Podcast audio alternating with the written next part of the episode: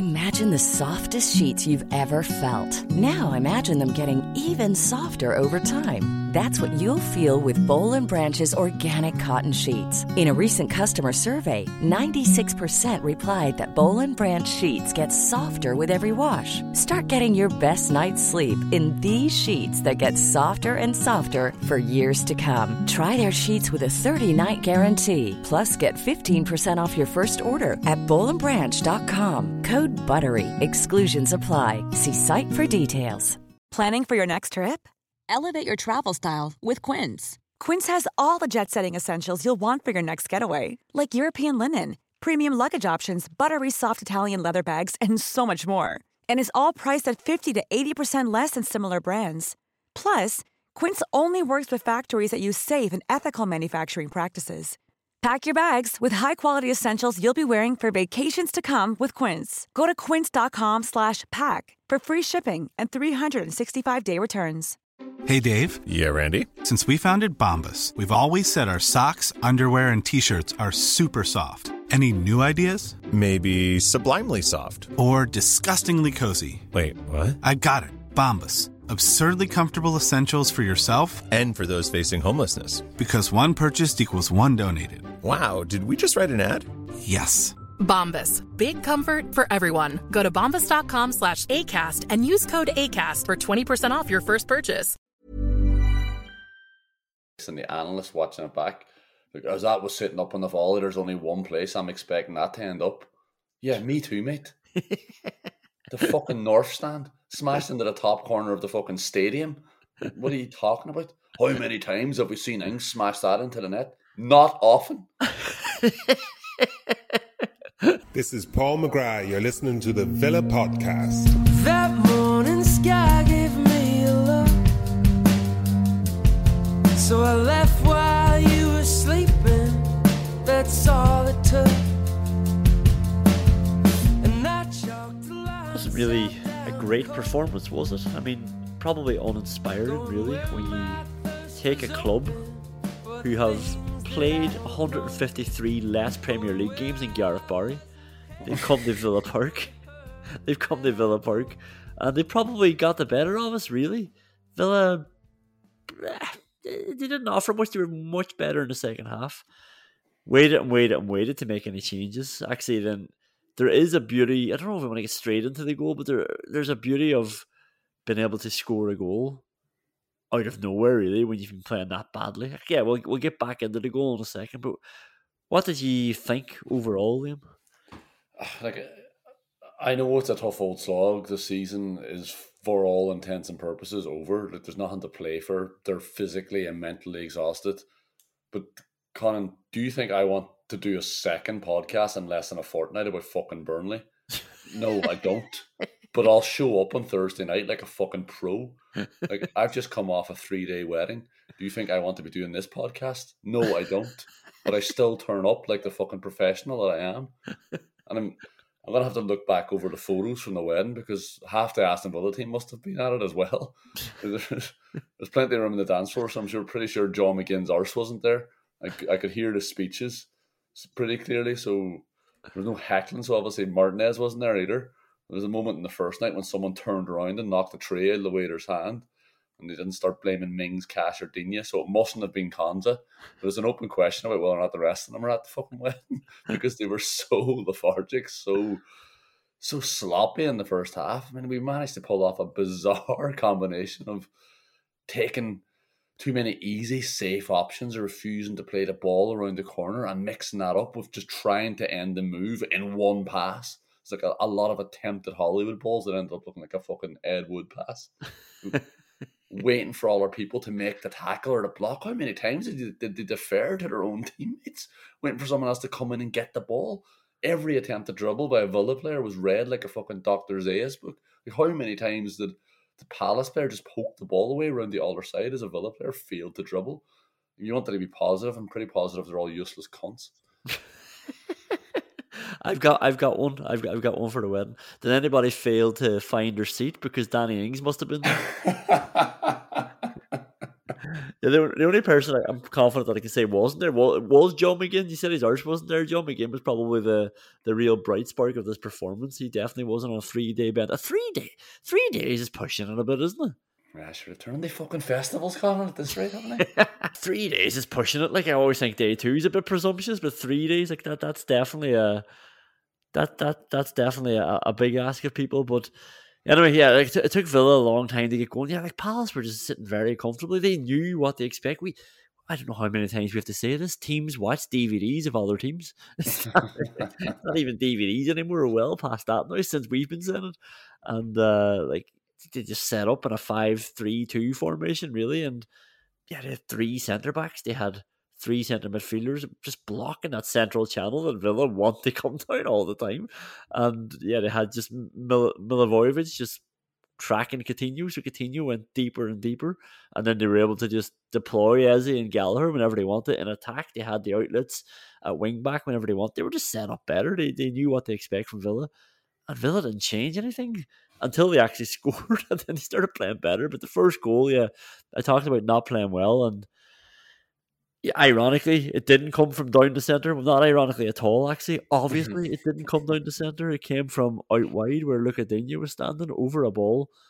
What a lovely cross. Just what, like, have you ever, it looks, it looks so simple, but have you ever, like, let's all be honest, have you ever just whipped the ball so perfectly in all your life with, with, with that flight? Just, just around everybody. It looks so simple. It's a classic cross, but it goes right around the back post, and it's so good that and it's not even Marc Guéhi's fault really, but Ollie Watkins has made him look like a bit of a mug. Like he's fallen over. He doesn't know where to go. He doesn't know whether to look at this perfect flight of a ball or look at Ollie Watkins, who's put his leg in between both of the defenders' legs and put it in the back of the net brilliantly and runs away to say, I'm here to stay. He tells the crowd that he ain't going anywhere. West Ham can West Ham can bat their eyelids all they want. They can fuck off as far as Ollie Watkins is concerned. Um, yeah, great goal out of nowhere, really. Yeah, like sometimes it's enough to have the sweetest left foot in the country whipping balls into the box for the best battler in the country. Doesn't matter how shit you play or how much weddings your players go to all week if you're just going to be whipping balls in like that. It's really bizarre defending from Clyne and Gallagher for both of them to just watch Lucadinho have a look around and whip one into Watkins. Get on his cross, you absolute morons, or he'll put it exactly where he wants strange stuff. Imagine that was Villa. Imagine that was uh, Lucadinho just watching uh, uh, somebody of his quality whipping in the ball. We'd be yeah. murdering in this podcast. It was unforgivable. Yeah, yeah, we definitely would have assumed they were at that wedding with you. like we had twelve minutes, I suppose, to enjoy it, and it was a good twelve minutes. Really, Villa had their best spell after that, which is heartening in some level. But then they did concede twelve minutes later. Uh, Schlupp came on and got the goal. I don't know. Is it a free kick from the left? it goes the whole way out to the right wing. Dougie's maybe a bit slow to get out and block it. I don't know if we can really blame him. Oh, Dougie moves out pretty quickly. Yeah, like that's I'm trying. I'm looking for someone like uh, I don't, I don't, I don't know if we can really point a finger at anybody really in his goals because it's a good cross in then and it, it, it it's one of those ones where the player's running back and he flicks it on, so it's like it's in a crowded area. Palace are big fuckers as well, and maybe Cash and Buendia allows Schlupp to run onto it. But again, the, the angle has changed now because the first cross has gone to the right wing and now he's crossed into somebody who's running back out, flicks it back in, and it's a goal. I don't know. I don't know. Maybe I'm too kind to say sometimes you concede. Like I, I want to be angry because it wasn't a good performance, but I don't know if I can be that angry at that goal. Yeah, like it's it's a pretty good knockdown, but it's it's not particularly difficult to go and win a header against a few statues, and Schlupp reacts quicker than those statues as well. Like big surprise. Buendia shouldn't lose him so easily. And to be fair to Matty Cash, he can't tuck in to help him because he's got his hands full marking space. Like he's got his hands full making sure space doesn't steal in to slot one at the back post. like, fucking come in and help your mate. There's no one near you. And we should we should be set up we shouldn't be set up so deep for the free and we should probably push out a bit after the first cross. We should definitely jump out when the ball is being knotted down, but we don't jump out. That's not the Aston Villa way, Conan like you know, whenever Matty Cash is working for Sky Sports in 15 years and everyone is tricked into thinking he knows what he's talking about because he was an international right back and he made a good impression early on in his punditry days because he was fresh out of the game and could explain how things work. And that memory will stick in people's heads even after he's been on TV every week talking absolute shit and making outrageous claims that he can't back up, even when he's so plainly compromised and discussing his former club and his former super sub teammate, Emi Buendia, who's doing a dreadful job of managing Villa. Matty Cash will be on Sky Sports saying Aston Villa can't hire Jurgen Klopp, and not because he's retired, but because he plays a high line, because he's happy to try to catch the opposition offside. And that's just not the Aston Villa way. It's not in the DNA of the club. That's not how we did it under Smith.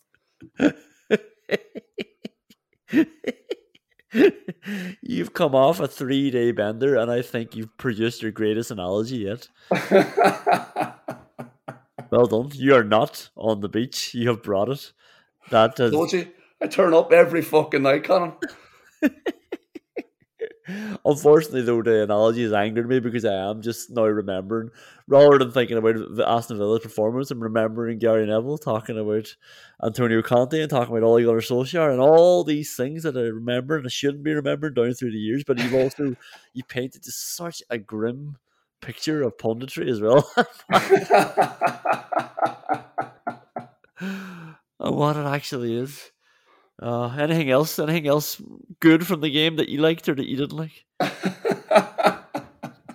there, there was very little about the game, and because I was just back from the wedding, I, I, I nearly fell asleep during the first half. It was so dull and so boring. I couldn't believe that this is what we were putting up. I couldn't believe that I didn't stick around for the hangover pints in the morning and rush back to watch this utter nonsense. Yeah, yeah, it was pretty shit. That's why we're going to go to WhatsApp whinges. All right, WhatsApp whinges. No week's wages for Tyrone Mings this week. he's getting paid. He was very good, and he's getting paid. Uh, he did take what I would call a good yellow card in the first half when he just tripped somebody when he was out of position, but he was out of position. What the fuck is our left centre back doing at right centre midfield with Ezri Konsa standing behind him, his centre back partner? And they has to make he has like he has to make that right enough. He's in that position. He has to trip him. Yeah, he's right to do it. But what was he doing there? How does he end up in these positions? Now, I feel bad that I'm saying this when Tyrone Mings was excellent again. Yeah. What's he doing in right centre midfield? What's he also doing at the wrong side of the fucking Crystal Palace midfielders? He's galloping through. I Like he must have been playing number 10 if that's the position he ended up in. Yeah. Yeah. It is Ezri Konsa who does get fined this week, though, for an unnecessary corner concession. Um, Ezri Konsa, I thought was good as well until he went off injured, but yeah, didn't need to give away the corner, gave away the corner, doesn't get paid this week. Yeah, it all started with fucking Mings and Konsa and Digne running away from Zaha as they lined up a shot like they were playing fucking dodgeball or something. yeah. It gets recycled and the cross comes in, and I think I actually think there was about 15 yards between Mings and Konsa and just nothing but air in between them, no other players.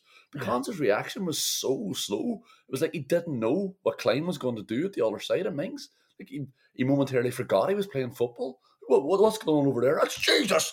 What the fuck was that? Did you just kick a ball at me? what did he try? Did he try to take it down on his knee, or like what? Did, did he just defend himself? just protecting his goods. Yeah, I don't know. Like it's it's it was so strange. I think I think he just forgot what he was trying to do and then panicked and then did just knee it out of play, which again, like Tyrone Mings, wandering into the number 10 position and having to take down Gallagher because he's fucked up. I think Konsa fucked up and then just dealt with it by needing it out of play.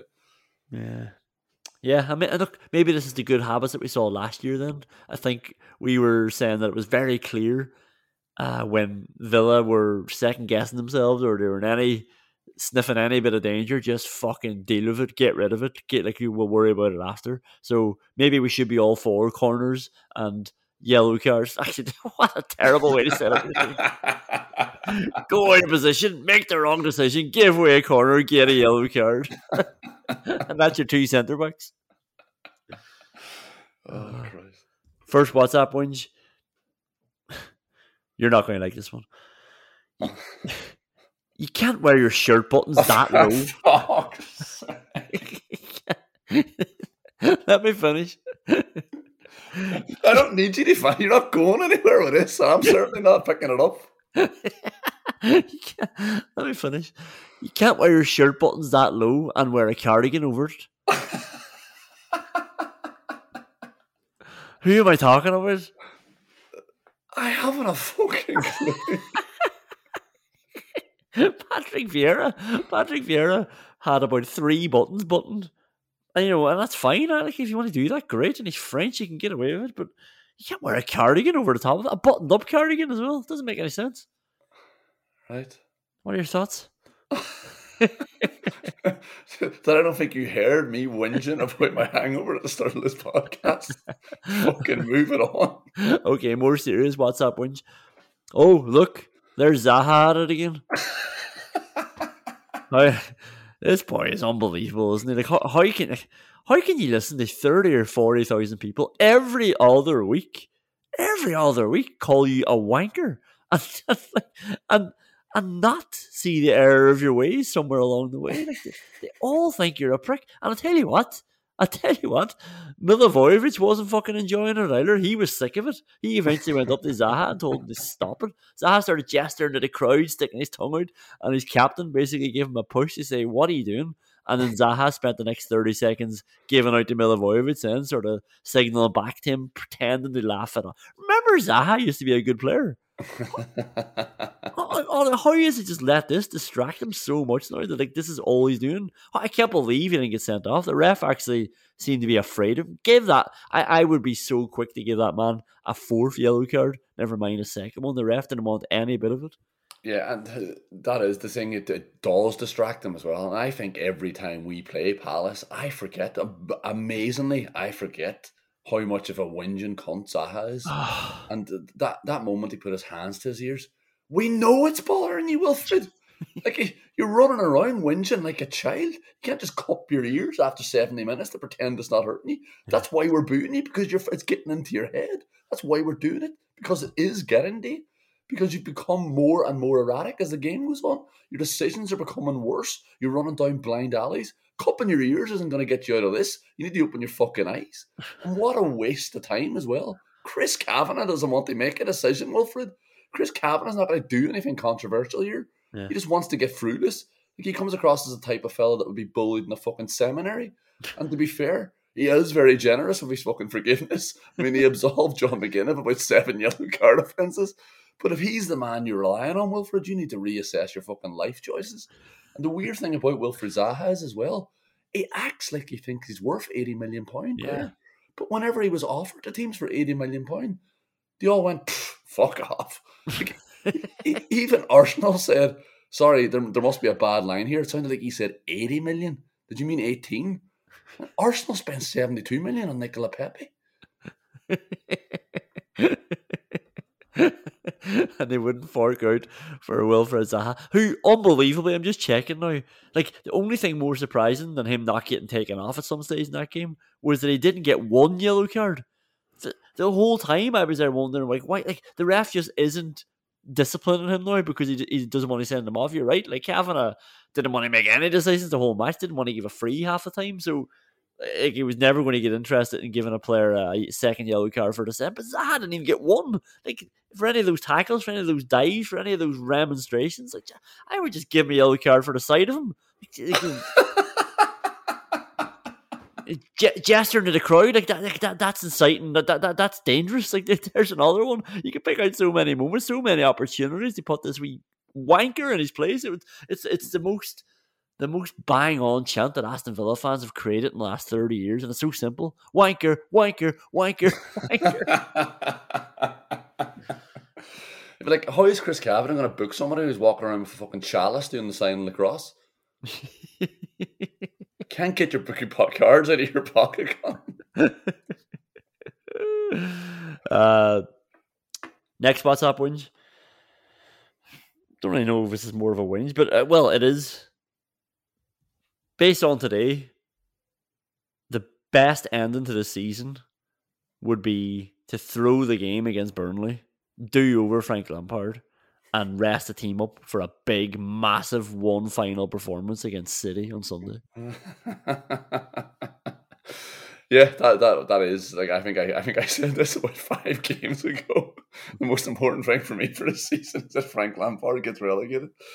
Um, yeah, and like it, it, it is, it does remain important for me. The only thing, the most difficult decision I have to make now in the final day of the season is whether or not I want Arsenal or Everton to win. Yeah, because you can't, you, you wouldn't be able to handle Mikel Arteta getting into the top four. No, see, I've gone, I've gone too deep into the Mikel Arteta's a fraud uh, line, so I can't. yeah, I can't back down from that now. yeah, yeah, um, yeah. It's like it, it's very nice. Like you know, it, it is. Some teams don't have anything to play for. this Premier League is all in our hands. Like you know, it, our our fate isn't really. Who cares what what happens to us? Like the top, the top and the bottom of the Premier League is all up to Aston Villa. Like they could fuck over Everton by losing to Burnley, and they could just very easily lose to Burnley anyway, based on today's performance. um, and they could fuck over Pep Guardiola. It's, it's like Pep and Frank Lampard are there. Like how much do these boys want it? How much does Gerrard want it? Like, like Gerrard, like Liverpool man Gerrard could hand the title to Liverpool and fuck over Everton. Does he want it or not? Rest the boys up. fuck over Frank Lampard as well, who we all know is his greatest rival in the competition for best midfielder of all time. but I, I, obviously I should clarify. I am joking because I, I don't want to sit there. I am joking. I actually do support Aston Villa. I, I don't want to, have to sit through another ninety minutes like that on a Thursday night as well. Yeah, it's bad enough if they watch Burnley twice in a few weeks, but um, it's at Villa Park. It's the last game actually at Villa Park as well. Let's sign off with a bit of a bit of pride because I tell you what, I yeah. Watching. Sorry, go on. Let's finish above fucking Brentford as well. Yeah, my fucking god, that's so true. And make sure we finish above Newcastle. There, there's too much on the line. Sorry, like yeah, let's let's think Frank's going to be all right. Well, if we can get our acts together. But I was watching that match today, and I shouldn't sometimes like I, I judge how good a time I'm having based on how good a time other people are having.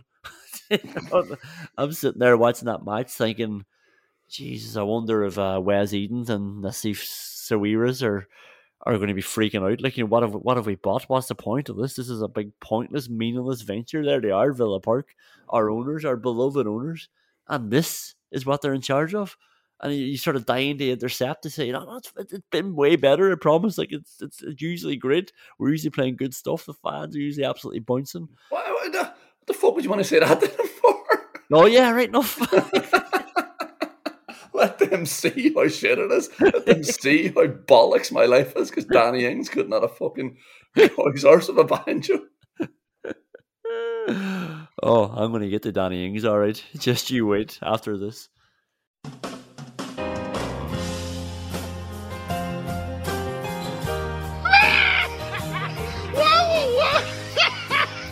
I, I burst onto the scene, didn't I? And I was going to be the next best thing.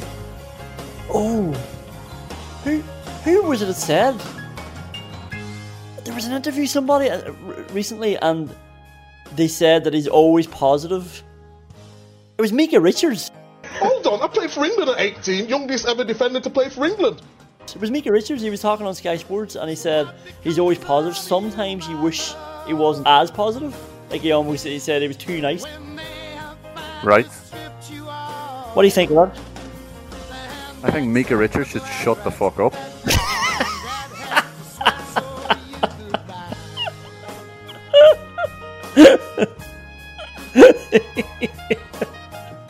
what the fuck has Micah Richards ever done for Aston Villa?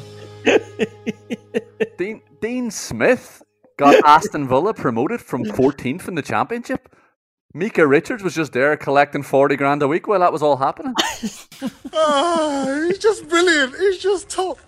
What a guy to work with you are, honestly. All right, let's start with the uh, Danny Ings, or sorry, the Rosenthal one. um, do you have another week's wages sentence to hand out here, actually, um, for the commentary team on whatever American stream I was watching?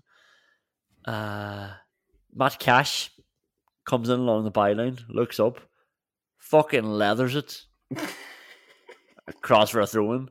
and they all say good ball, good ball, but you know that classic one. Nobody was there. Good ball, but nobody was there. Was it really a good ball? you, you know, I can't believe I'm going to do this two weeks in a row because I, I think I've I've might have been responsible for putting this idea into your head that that's absolute nonsense. I think I infested you, uh, infected you in your youth about how stupid that was. Now it was always better on balance to pass the ball to another teammate instead of just kicking it out for a throw in. But again, like it's, it's lovely football. I've seen this one. It's lovely football from McGinn and Cash, and Yeah. it's a brilliant ball from McGinn. And like last week, though, I think I think Cash sees the movement into the six yard box and he puts his head down, and Watkins has to know what's coming, but he pulls up like he's trying to make space for a cutback. It's like there, there's there's probably too much on the ball anyway. Definitely, Yeah. But but I. I had this. I had to see our centre forwards fuck themselves across that space. Like they have to do it. Like take the leap of faith, Ollie. Trust that Matty will catch you. The, the ball is going to definitely come across that six yard box, and he should be busting a gut to get in there, particularly because he knows Matty Cash is going to do that for a start. But also, he's made the run. Cash's head is down, so you can't change your decision now. He's passing it to where he thinks you're going to go based on the last thing he said or the last thing he saw. If I felt like, if I felt like Walker's had any chance of getting that ball, then I would be more looking at him for Yeah, getting yeah. there. But like, yeah, it was just hit with so much. There's somebody else lingering around the, the other side of the box, but like, they, they were even less of a chance to get in there. Um, yeah, okay, maybe, maybe a bit of both, but it just it just wasn't hit well. Maybe, maybe the commentary team don't deserve to be fined. I, I don't know. What do you think? Oh, like I'm, I'm sure we can take plenty of money off them anytime we want. Every week they'll say something stupid. Don't worry, we'll get we'll get them back. um, the first Rosenthal nomination, I think I've got three Danny Ings ones in a row here. So the first one just starts off nice and simple. Douglas Luiz cross. Ings gets out in front of his marker just to clear the danger, just pokes it out of play. Um, any defender would be proud of how coolly he just puts his foot in there, just lets it just lets it go out. You just you no need to do anything special, like just get it away from the danger area. Yeah, th- that one was actually it started off brilliantly from McGinn, just sheer ignorance to burst past for uh, Crystal Palace players, and it's an absolutely delicious ball in from Dougie. Lovely little whip into the space, and it's a great run from Ings. but I'm starting to wonder if he actually does make great runs, if he actually does have great movements and instincts, because his instincts should be telling him at this stage to stop getting free and forcing his teammates to give him the ball so that he can give the opposition a goal kick. he needs to take that out of their- hands. He's got too much power here. we we could probably split this award up into the Ings chances and then everybody else. so we'll go through his for because usually he wins anyway. Like somebody has suggested, and yeah, feel free to give us a shout on Twitter, uh, the Villa Podcast, or on Gmail, the Villa Podcast at gmail.com, just for end of season awards. Somebody suggested doing a Rosenthal end of season award, but like we know Ings has won this most weeks. So he's definitely like I assume by the laws of averages he's, he's going to win uh he'd win the overall one. But his second chance was the volley. So all starts off with Douglas Luiz bouncing a ball back to Nakamba, putting him under a bit of pressure in the centre circle. And Nakamba shows great footwork, tidies it up, gets away from his man, and spreads the play out to McGinn on the left. We talked about McGinn and Douglas Luiz being on the left and right. Uh, McGinn on his left foot, Douglas Luiz on his right foot last week. And here we were, John McGinn on the left, left foot, unbelievable ball into Ollie Watkins. Great run from Watkins, like we see. Good bit of defending just to get in in front of him, and it just sets up lovely for Danny Ings to volley it. And uh, he should do better, really. Yeah, an absolutely delicious ball from John McGinn again, gone to waste, and the analyst watching it back, like, as that was sitting up on the volley, there's only one place I'm expecting that to end up. Yeah, me too, mate. the fucking North Stand smashed into the top corner of the fucking stadium. What are you talking about? How many times have we seen Ings smash that into the net? Not often. yeah, it was, it was 13 yards out. Like, he really should have been doing better. It wasn't sitting at a height. He had time. But just dropping on his preferred foot, 13 yards out. Just just put your foot through it. Don't even need to put it through with any special bit of venom. Just put your foot through it and score. Simple game, Conan. Yeah. Uh, his last nomination is the one where like, he just tries to put in the top right corner and hits it wide. Like he should score as well. Like it's a great tackle from McGinn on the left. Um, yeah, it's it's it's a it's a right footed three ball, lovely three ball from him to Ollie Watkins. Ollie Watkins holds the defender up. Like you know, come on, Danny, let's go, come on, let's go. It's like that video of Wayne Rooney showing his son where the net is, trying to get him to roll the ball in from one yard out. He's like, come on, Danny, let's go. Rolls it out for his right foot. Danny Ings tries to whip it into the top right corner and just he doesn't whip it, he just hits it and it goes wide. Yeah, again, brilliant ball from again into Watkins, who holds it up like Ollie Watkins and gives it to Ings, who shoots like Danny Ings. Yeah. At this stage, he turns around with his hands out in disbelief. How can you not believe, Danny? a, a, look on his face of as if to say, "What else can I do? Score! Fucking hit the ball properly into the net." Uh, Yeah. Um. So what do you like? The, the volley and that one are hard to like hard to split. Really, like I, I could go with either. Let's give him two. Let's give him two this week. Yeah. Yeah, the other nominations. Um, Ollie Watkins had a header from a corner that was blocked. Like, geez, like it, took somebody out. Actually, It's just a vicious header, uh, and then it comes out to Coutinho on the rebound, and Ollie Watkins is on the ground, and he tries to poke it in. It might have been offside, but he missed the ball as he was on the ground trying to hit it. Yeah, yeah, it was. I think it was McGinn hit the volley, was it? And oh no, sorry, I know. Yeah, that's a different one. Yeah, no, it, he was definitely offside.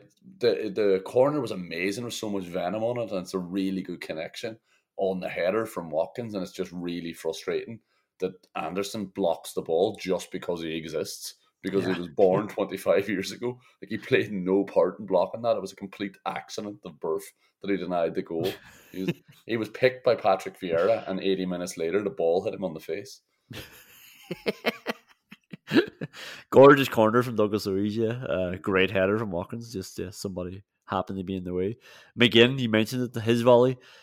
Oh, Emi Buendia is coming on his own at this stage. Just lovely interplay with Lucas Digne. Um, uh, like there's a tries a, a long range shot. Buendia tidies it up again. Lovely interplay. Lucas Digne tries a cross and it gets deflected out, and John McGinn has the volley. Yeah, it was it was a gorgeous little bit of play, and that was when Villa actually started to play. It came a bit late to the party, but they uh, they were starting to stitch a few things together, and yeah, look, it was a good effort. Emi Buendia then plays Watkins through, who's a mile on side. Good first touch, really good first touch. It's a very tight angle. Like it would have been a script. I'm not expecting him to score from where he's at. I'm expecting him to do a lot better of a shot though. Yeah, I think it's it's almost the perfect pass. It's maybe missing a little bit of zip, so Watkins has to drag it with him. And yeah. at that stage, because he's dragged it, he's dragged it so wide, he probably should just spank it. He definitely shouldn't just ankle it out for a goal kick. Get your laces on that. yeah, well, anyway, the, winner is Danny Ings by two. Uh, the Peter Enckelman, what the fuck award. where, where to start? A couple of those passes. Matt Cash to Eze.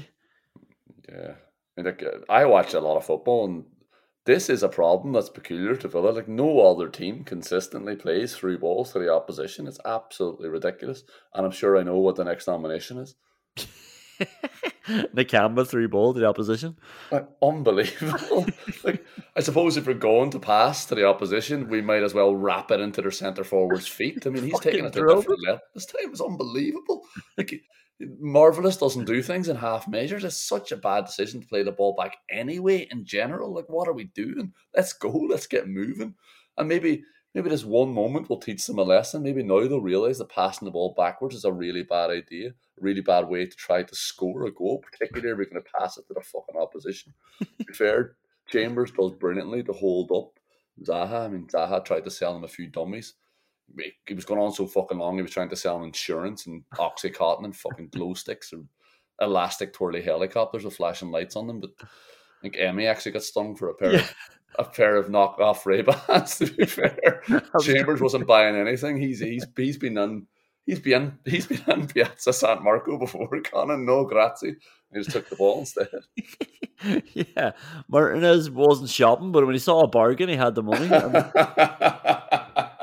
and he sat down like very quickly, and yeah, thankfully it was Zaha on the ball who wanted to keep selling. But like if he had if he had looked up, he would have seen an empty net. Yeah, sometimes you just take the profits and the cash out. the winner, though, this week of the Peter Enckelman What the Fuck Award goes to an Instagram message, and the winner goes to Matt Targett. because this is a what the fuck of all what the fucks. Jack Grealish has just helped Man City fight back and draw 2 2 with West Ham, although it doesn't actually affect anything because Liverpool have fallen so far behind now in the goal difference over the last few games. Mm. They still needed two results anyway from Man City, so the draw is just as good as a loss for them. Um, Grealish puts out a post in saying it's all in our hands. Can't wait for the game next weekend. Good for Grealish, by the way, not to have to say, well done, boys. Where if you go through most of his Instagram posts this year, is just him congratulating the team on playing well. But uh, this time he actually got to play. And then Matt Targett comes in with reply to Grealish saying it's all in our hands. Can't wait for the game next weekend. Targett with a love heart eyes emoji and an applause applause emoji hasn't gone down well. He got a snake emoji, he got a rat emoji, he got uh, somebody saying to him, "Stop dick riding." He got he got somebody saying, "If you have nothing to say, keep quiet." Shut up, Matt. You melt. You're, you're being loaned to Norwich, mate. Be quiet. so yeah, just just stay out of Matt. You know you're he's playing your club next week. Shut up. Yeah, I think I think you've made two mistakes there. Really, I think you're you're saying that City would all, or Liverpool always needed City to to cock up twice. I mean, you're assuming that Villa aren't going to batter them five 0 at Villa Park, allowing allowing Liverpool to just you know win two or three 0 And you're also the second mistake you've made is also following Matt Targett on Instagram. Yeah, well, obviously I don't follow him. It was Jack. I still haven't been able to unfollow. Uh, maybe I will if we stop winning the, the title this year. Um, that's not what I'm in it for. I just want Villa to beat Man City and get a fucking big result against the top eight team. shouldn't have to keep qualifying. That that's my fault. Uh, winner of the what the fuck? Yes, my Targett. The you like them? We didn't take a 90th minute penalty award. Maybe another opportunity to find the commentators who said, and I quote, we thought maybe Steven Gerrard would change things at the start of the second half. well, you only have yourself to blame. yeah, it, it, it is. It's always baffling how little understanding of football the commentators have. But it's even more baffling how little understanding Steven Gerrard seemed to have of that game of football that was currently developing in front of his eyes and which he had a fair bit of control of. It's like he froze. I mean, we had no control of a game at home against a direct competitor. I mean, the only thing good about the performance in the first half was five or six passes from McGinn. Unfortunately, they ended up falling at Danny Ings's feet eventually. And there are two things that make that even worse: is that we have we have really good ball players on the bench, and I know he knows that because he eventually brought them on. But also, there were players begging to come off. Like Nakamba was done after about 20 minutes. Luiz, Nakamba, and McGinn were all part of a midfield that had no control of a game at home against a direct competitor. Ings was blowing hard after about an hour, mostly because he had to make so many pointless runs to shite passes over the top or to track back after a shite pass. And it made sense to make a change to the system anyway. And then we don't have a direct replacement for him, but that's fine because the diamond wasn't working. I mean, Cash and Digne were nowhere near that game for 70, 75 minutes, which is an yeah. absolute disaster when you're set up in a diamond formation. And you'd be watching that game thinking they were wrecked, but they were they were the most involved in the last 15 minutes. So we just spent 75 minutes persisting with a system that didn't get the best out of two of our biggest threats. That didn't didn't get anything out of them, never mind their best. It was, it was it was insane. It was almost criminal that he just allowed the game to develop for so long like that and a byproduct of it was Coutinho dropping so deep then as well. Like that, that was frustrating. Like it was nice to see him control the game and like he does it so easily and he is it's it's fun to watch how he passes and moves. He's got so much energy when he's moving the game for the for the next ball, but we just we, we don't we don't want him there. But like he needed to be there because Palace had just clogged that that central channel and Villa weren't for changing anything. They weren't, but like, and the changes he made as well. Like, think about the two players that you can unleash here, Stephen. I'm like, maybe, maybe he's listening to the physios too much. maybe, maybe he should just say, "Fuck the red zone." I need Jacob Ramsey and Buendia on this pitch. And it's Jacob Ramsey and Buendia. You're two of your best players. Not only that, they're two absolute fan favourites. Every time Jacob Ramsey got the ball, people sat up. Yeah. All he did a couple of times was just run forward with the ball at his feet, but on, on a note, didn't do anything spectacular. He just carried the ball deeper into Yeah. the Palace half, and the crowd got on their feet. And one of them ended up, he beautifully rolled a two yard pass to Digne to whip in the cross for the goal. But it was just the energy of the stadium changed, not only when Ramsey came on, but every time he got on the ball. And it was just amazing that he just didn't pull that trigger quickly. He didn't just reach for two of his best players who were sitting on the bench. But that's it. Like he, he had a bit of intent. Just like he drew a tackle. Like even if it was just a simple tackle, somebody just somebody coming out a few more meters to him. It was yeah, it was giving Palace on to think. It was giving us on to be excited about. It was making the other players get back up on their fucking toes because yeah, there was a stage where it seemed like it- a bit pointless. It like I say, it was nice watching Coutinho, but it seemed pointless for stages. It was like, well, what is the point to pass it to him? Because again, we're not going anywhere really. Why does everybody keep giving it back to him? And then you see Konsa trying to play a similar pass to what Coutinho was doing and just fucks it up. I was like, oh, just keep giving it back to Coutinho then. but that's not helping the overall idea of trying to score. Palace were delighted to see that, and you're so right to mention the the red zone thing as well. I'm not look, look, I'm not, I'm not, I'm not against science, Liam. You know that. Like, put that, put, put that on a t-shirt. But you know, there is a bit more to football as well. Like, yeah, we don't want players getting injured, and yeah, you obviously want players closer to their optimal condition to play and stuff like that. But it's not all about doing 100 meter runs up the pitch. It's not all about sprinting back, and you know, there's other little things that maybe maybe the numbers can't give you, like a drop of the shoulder, like a right decision, like a cool head, you know, a right pass, but a technical skill. Like the, these are things. I'm not trying to sound like a, a science basher or a data whinger or like Mourinho who hates his physios and stuff like that, but they're they're definitely something that needs to be brought into the conversation too. And like that includes when people are looking at the data on the sideline when they're talking about taking players off. It's like, well, but can he do something even in the condition he's in? Can he do something mm. more than somebody's at hundred percent? Like, do take into account the game as well. That's my only advice to these people. Yeah, exactly. You're absolutely bang on. Yeah, fair enough. He doesn't look like he can play for 20 minutes, but he doesn't have to play that way. He doesn't have to play the way you're imagining he's going to play in those 20 minutes. We can just get him on. Say if it was Buendia, like you just don't don't track back. We're trying to win the game here, so you stay up. You know, you can get them to do different things, things that aren't things that will get 20 minutes out of them. You can try and get them to adapt their play so they can stay on the pitch for longer because they're brilliant on the ball, or because the players you have on the pitch are doing fuck all, or because they're actually cast as well. Yeah. Um, and, and even like the, the Lucas Digne thing, maybe there was a bit more conversation at halftime about getting those boys into it, but it didn't seem like it. Like we didn't come out. Like that was the obvious thing. Where we're, like we're missing wit for like these boys aren't in the game, and it didn't. We didn't come out with any response. And it came out and Palace were on top again until Ramsey carried that ball, rolled it to Lucas Digne, who crossed a lovely ball in. And that was it, really. Like that, that that was the opening up then for Villa, and they played well for twelve minutes and, and drew the match. you know, but yeah, it just didn't address anything really, which was a bit of a concern.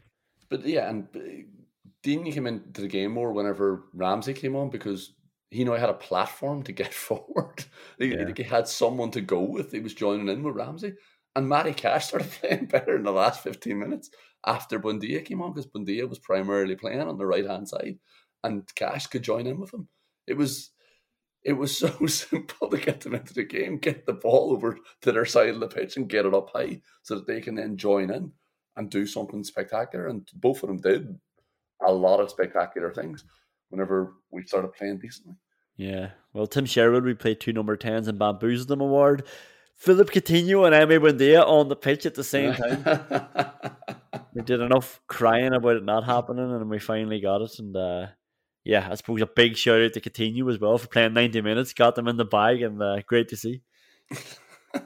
yeah, it was. And there was a moment where both of them had volleyed attempts as well. There was one from Conti- from Coutinho, actually, probably should be in the Rosenthal nominations, where it would have been an incredible goal. He takes a touch and it's nearly good, and the shot is nearly good, but his footing is absolutely fucking dreadful. You know, people people call him a little dancer, but leave the leave the ballroom shoes at home next week and bring a pair of fucking football boots. It was a bit of slipping from Felipe that didn't help him, but it's absolutely brilliant to see him on the pitch because sometimes that will that will be needed. Play, like playing a diamond has worked really well for us, but some games it's just not working, and then you can fucking change it, and you can especially change it whenever your second best attacking player is sitting on the bench. Get them on. Yeah, and especially when the other team are set up only to stop you playing, really. Like and Palace, because of that, played well. Then, like, but their sole purpose, their primary focus of that match was stopping Villa's diamond.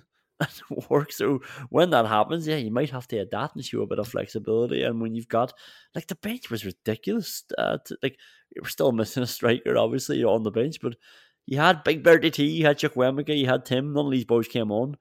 Um, for the Morgan Sanson fans, he was there. Something for everybody. Ashley Young, bit of experience. Callum Chambers was needed. We got an injury at centre back. Buendia and Ramsey. Like that's a that's a strong bench with a lot of options, a lot of ways of changing. Like Ramsey and Buendia have been two of our best players this season, and we were able to spring both of them off the bench.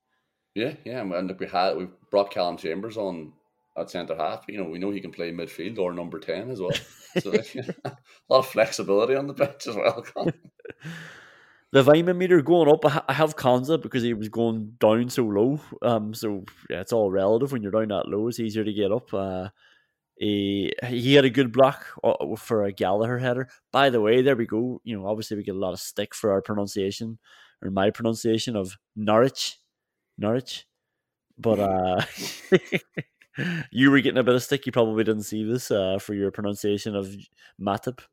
You said Matip, and uh, I hear a lot of commentators and English people say Gallagher. I have to tell you, it's Gallagher. I'm happy to correct people. Um, and I, you know, I'll put up with, with their mispronunciations as well. But uh, yeah, Ezri Konsa had a good block on a Gallagher header um, with his head. Lovely interception as well from a from a good cross. He just got uh, got in the front and touched it away. Um, like touch, touched it back to Emi Martinez. Like just really cool, really good first touch for an interception as well. Yeah, it was it was better apart from one bad pass really, and one unnecessary corner that he gave away. Yeah, the header that he blocked from Gallagher was was brilliant as well, and it's really, it looks like it's hitting him, but he's really intentionally flicked his neck back to get it up and over the bar. It was it was a brilliant piece of play, and yeah, I, I think you're right. I think he's going up only because he had fallen down so far, and that was a steadying performance. the the knee injury looked unbelievably painful, but hopefully it was just one of those ones that is causes a lot of pain initially, but it We'll yeah. Um, going up Matt Cash, he's just it's fucking brilliant, doesn't he? Like it's no surprise that he, he won supporters players a year. He's uh he's just made mincemeat of Zaha. Like he just he, he loved that. And every time Zaha tried to get anywhere near the box, he just destroyed him. Really came into it in the second half. Then like he's a great player. Yeah, and it's funny the commentator and agreed with the and the co-commentator agreed with her. Said that oh, that'll be a great watch. Now this this be a great matchup. You're even thinking about it beforehand, like what's going to be a good matchup. And I was thinking, Matty Cash and and Wilfried Zaha, and I was just thinking, you lads are fucking idiots. Like this is not going to be a good matchup. Like the, the Matty Cash is going to absolutely destroy him, especially because John McGinn apparently is going to be going out of his way to piss Zaha off all game. But there's no way in the world that Zaha was going to get the better of Matt Cash. Yeah, and like going up probably the most uh, this week. Yes, John, John McGinn, like he was sensational. I thought like his passing was brilliant. His decision making, his neat tight touches, like his long range passing, neat tight touches. Uh, great footwork. He put a couple people on their arses and skipped by them, and he did all this, yeah, by or whilst also ruining Zaha's life as well. Apparently, like you know, Zaha completely got distracted by all this stuff. John McGinn was just doing it on the side, like where where once he was trying to sell arses on the side, he was just trying to, I don't know, sell Zaha's soul. Like he was just he was in that boy's head, and uh, he was he was hammering him big tackles. Uh, he seemed, but he seemed to never look at him the whole match. You know, yeah. Zaha was spending the whole time like trying to shout at him, trying to remonstrate with the referee, pointing at him again, just never once just put his eyes on him. He just completely destroyed him, cleaned him. He took balls off him. He took balls past him. He took his legs from underneath him, and he just never even gave him respect to even look at him and pretend like he existed. Maybe that maybe that was maybe he needed to do that as well because if I was looking at him and listening to him wins like that, it would have been hard for me to stay on the pitch. I'd say, uh, but John McGinn also brilliantly played the referee. He got the measure of him so early on and realized, geez, I can do whatever the fuck I want to. It turns out, and he did. He did it consistently throughout the game, and he turned around, either looking annoyed at the referee and played it well, like he genuinely thought. There was one of these absolutely, I don't even know if it was. I think it was Clyne. We just absolutely cleaned. It was terrible tackle. He was about a second late, and he sort of pointed at the ball, and he was so pissed off saying, "I got the ball." I was convinced. And then it, and then it shows you back. He's not even going in the right direction to win the ball. Yeah. He, so, he just took his ankles out. Incredible. yeah, he was brilliant. Um, going up, Ollie Watkins, his movement's brilliant. He's a, oh, I called him a good egg last week. Uh, he's just a great player. Do you have anybody else you want to go up particularly? I, have nearly put Ings up as well because I, I felt so sorry for him. Like like I said, Villa were dreadful in the first half, and Ollie Watkins and Ings, if you're putting up Ings or Watkins, you might as well put up Ings as well, just for effort, just in the spirit of the Weimann meter, because yeah. a tough old fucking slog for 70 minutes of that game, having to put up put up those shit bags that were playing behind them. Oh. Uh, like John McGinn definitely played well. His passing was brilliant and his energy was good, but he was also part of a three man midfield that didn't have control of the game against one of their nearest rivals at home. Like that's that's also not good. I mean, I don't think John McGinn's decision making was he his decision making was never geared towards getting better control of the game. He was always trying to make stuff happen, which isn't necessarily bad, obviously, whenever it works, and it worked a lot today. But we also needed we needed to settle the game down a lot in that first half, and we just didn't. Yeah. Yeah, like that's he threw Andy Weimann back in my face. Like I was going to have Danny Ings going down, um, just nothing stuck to him, and he kept slipping and stuff. But yeah, maybe you're right. Maybe no, no, no, sorry, no, sorry. Like I, I regret saying that his effort was great, but he's also a centre forward who missed three absolute sitters. um, going down like our tendency for backward passes when things aren't going well like that that was fairly annoying to be honest. Um yeah.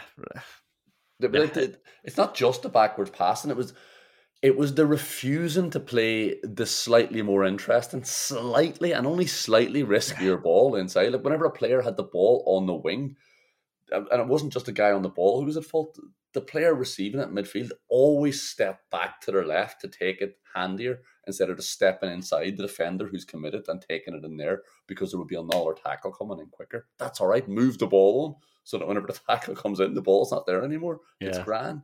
But they never did it. They never moved into the space and the ball was never presented into the space. A lot of Glenn Whelan esque performances in the first half. Yeah, and like, you know, like that's why it's so annoying because that spell that we had then that was good. You take a lot of pride. Like it only takes ten minutes of a good glimpse to really like you know just win you over for this Villa team, and and you start looking at it. Then you see look at Digne, and you see Matt Cash, and you see Jacob Ramsey and McGinn and his pump, and Watkins running around it, like Buendia and Coutinho. It's like this is a good team. This is a really mm. good team. And like, why does that not always happen? Why do we not always see that? Why are they passing it back? I, I, I don't get it. Like, what's going on? if like why would you pass the ball to Tyrone Mings when you can pass it to Philippe Coutinho? Like, this, like, it doesn't make any sense. Are we excited about signing this lad or not? Fucking give him the ball. But Coutinho as well. You're right, dropping in to control this to control the game and watching him do it is nice, but we don't want it to happen. But he needs to stop doing it as well. It's not just that the game has developed this way and he's doing it. Don't do it. He's allowing the game to develop this way by drifting in. Like we said before, Philippe Coutinho picking the ball up 40 yards from his own goal is pointless because he's not 40 yards from the opposition goal to pass it to him anymore. Yeah. He's the player you want to be getting that ball from the person who's picked it up. Going down for the last time on the Weimann meter. probably probably a year after he should have last gone down. Jack Grealish. I'm sorry. I should have talked about this when I first talked about him. And I'm sorry to keep still talking about Jack Grealish, 36 games into another season. Uh, but you see his comments after the match? He said, uh, something I've never experienced before to win a trophy on the last day of the season. Oh. Yeah, that's not nice, is it? Especially for somebody who said that was the best day of his life. Like, what?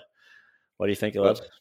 Jack Grealish couldn't remember what shoe he was wearing immediately after he put on one shoe. So you know, we know this guy's a fucking moron. How can we expect him to remember two years ago? yeah, and that is the thing with Grealish. Like, um, we can give him a lot of stick. You can be hurt by him. Like I obviously am, but uh, his biggest crime in any of these interviews or any of these situations is just he's stupid. Like, you know, he doesn't realize doesn't realize what he's saying half the time. Like, he, he doesn't he hasn't thought through about the different angles or who's going to be upset about something. Maybe he should. Maybe he's got a responsibility to for sensitive people like me. But uh, yeah, I'd say I'd say if I put that to him, it, it, it would be he would be affronted. I would say. anyway, questions we can't answer, but probably will. Do you think uh, you've seen enough today that warrants Patrick Vieira to win Manager of the Season? not not the worst name I'd say actually on the candidates for well maybe is for Manager of the Season. Thomas Frank.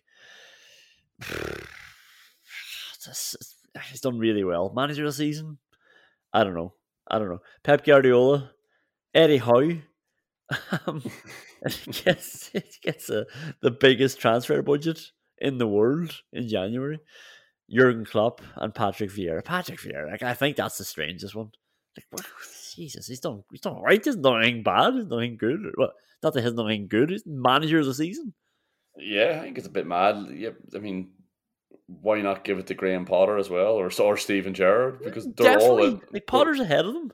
Yeah, they're all in that same bracket though as well. They're all within five points of each other, and they're all going to swap around in the last day of the season. We don't know where any of them are going to finish yet. Yeah. They're in that bracket, on that famous nine to fourteen. it's fucking bracket. That's where those teams are. And, and we're spending next season talking about ninth. yeah, like it, it is. It's absolutely mental. Obviously, I mean, they're only eight points above Frank Lampard's Everton. Like, you know, none of these managers have pulled off fucking trees here.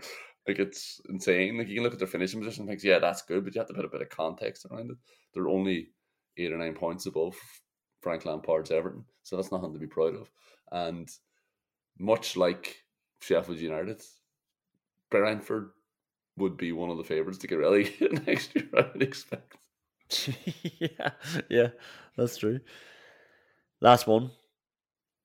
Can you really believe that anybody would boo the song Abide With Me? a song that I'd never heard of until I saw people complaining about Liverpool supporters booing it before the FA Cup final. A song that I didn't know was tradition for the FA Cup final um, for whatever reason. And for whatever reason, people are really upset that Liverpool fans booed it. They also booed the national anthem and they booed uh, Prince William. Like, who gives a fuck? Yeah, that's a good. That's a good question. But you know, maybe some people don't think that God, the crown, or the government have served them particularly well. And the weird thing is, that's the interesting part, not the booing. Investigate that bit. Why do people think that? That's where the story is. Imagine if we were to talk about the goals today and only said the ball crossed the line. What happened before it? How did the ball fucking end up there? You're fucking journalist. That's the bit you should be interested in. But of course, complaining that someone is complaining would be standard fare for someone who doesn't want anyone to question what might be the root cause. Let's just tell them they're wrong to be annoyed. But why the fuck is Abide with me being someone Who died? like, maybe they were just booing the DJ. Like, maybe they were booing Prince William because he's a Villa fan. Because they were annoyed about the, the rough treatment we were dishing out last week. Maybe they were booing the national anthem because they think Gareth Southgate is a twat. I don't know, Colin. But somebody should be investigating this. They shouldn't be just saying they're booing. They're wankers. Yeah, honestly, the, the biggest story here is people caring about it. Like it's like, it's so strange. Like it's so yeah. Like you often yeah, and I don't get why people would boo. Eh, people have different reasons for all sorts of things. But remember, like during there was international tournaments. We'll get it now in the World Cup again. Can't believe England fans are booing this national anthem, or can't believe whoever fans are booing that national anthem. And it, uh, the first question should always be, who cares? like, why does this matter? Um, and then when it comes down to abide with me, never mind the national anthem. It's a yeah, it's a it's a weird. I wouldn't say it's even a hill you're dying on, but a hill to be bored to death on. but like it's, it's essentially a really peaceful form of protest. Let's find out what they're protesting against and then figure it. But we know what they're protesting against. But yeah. you know what I mean? Like, why would anybody be annoyed at that? Like you know, it's like, oh my god, the dis- the disrespect to who? To God?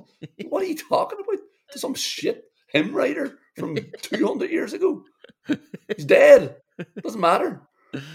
Uh, Oh, anyway, that was uh, that was enjoyable. Thanks for that. Um, we're back on Thursday night, Burnley, and then Sunday, the big one against Man City. It would be really cool, wouldn't it, to end the season? Really cool to end of the season with a couple of results, but really have such a. It is nice going into a game with something they play for, as long as. Yeah, as long as Liverpool then balls it up on Tuesday night, actually. um, At least we'll know by then. Yeah, yeah. Um, so yeah, we'll uh, we'll chat to you on Thursday, I suppose. Thanks a million again for listening, and uh, yeah, please share the podcast on and uh, get in touch if you want. All the best. See you later. That wind is calling my name, and I won't wait, or I'll never get on. Planning for your next trip? Elevate your travel style with Quince. Quince has all the jet setting essentials you'll want for your next getaway, like European linen, premium luggage options, buttery soft Italian leather bags, and so much more. And is all priced at 50 to 80% less than similar brands. Plus, Quince only works with factories that use safe and ethical manufacturing practices. Pack your bags with high-quality essentials you'll be wearing for vacations to come with Quince. Go to quince.com/pack for free shipping and 365-day returns.